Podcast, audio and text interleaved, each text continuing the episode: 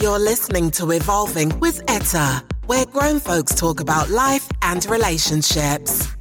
Hello, this is Evolving with Etta. And on my channel, we talk about lifestyle and relationships. However, I'm in the middle of a series titled Narcissists. And today I will be discussing the effect a narcissist can have on someone without them even knowing that they're being affected by one.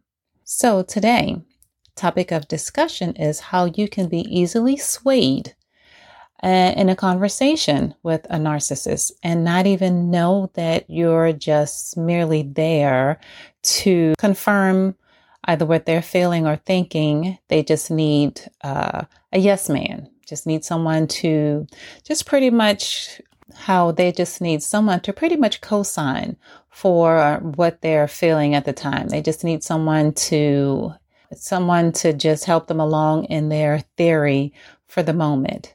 So today, I'm going to get right to it. Um, there is not a, there's not a moment that a narcissist will lose when it comes to trying to just basically get someone to co-sign or just someone to agree in um, an idea, a thought, or a situation, um, something that could have recently happened to them or something that they may be experiencing or going through where they just need support for their current idea. Uh, perfect example you get a call from one, they're having a bad day you're having a bad day. They speak about their situation, the scenario, and what a particular person could have done to them or something they could have said to them that didn't quite please them in a certain way. So uh, the conversation starts and it somehow becomes a monologue. When there's not a lot of room for conversation because the narcissist wants to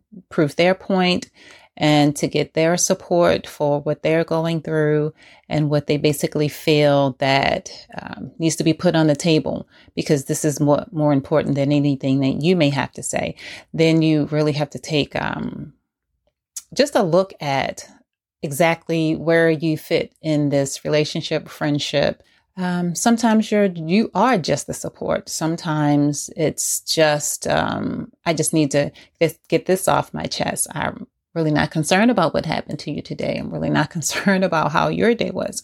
I just need you to know how my day was. And I just need to get what I need from you, which is why I'm calling and telling you these things. So, with that, uh, a lot of, t- I say with that a lot. Uh, so, um, to notice exactly what that entails or to understand exactly why they come to you for this particular support or for this specific reason, you must be fully aware of the position that you play.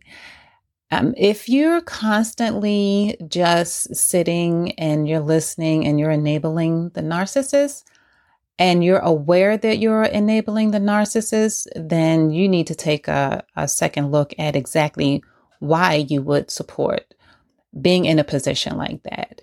Um, assisting a narcissist is not a positive thing for either of you. Uh, a narcissist can have certain illnesses. It can it can be seen as a particular type of illness, and it needs a specific type of support. So to just let a narcissist just carry on and go through with the conversation that you really had have no part in but you're just there for the support of the narcissist is really not a good position for you to see yourself in.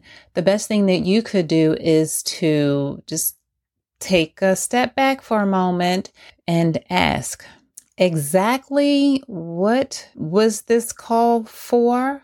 Are we having a conversation? Because I was just speaking to you about a situation that happened with me but uh, a narcissist will definitely just glare over that like nothing was ever said. And then they just may say, okay, well, I just wanted to, you know, just get this out. I just wanted to, you know, just inform you of what happened to me today because I just needed to get this off of my chest. They were they're not very understanding that you too may need to get something off of your chest. So, um, that being said, the best thing you could do in a situation like that is, again, if you're not confrontational, then that's not a good thing. But you do have to play the position of recognizing that you're in a specific situation where you are not considered as an equal partner in this game. So, what the narcissist is saying,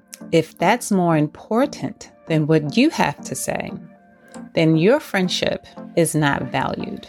So, um, pay attention and notice exactly what it is that you're adding to this or what it is that you are, what your position is in this specific relationship.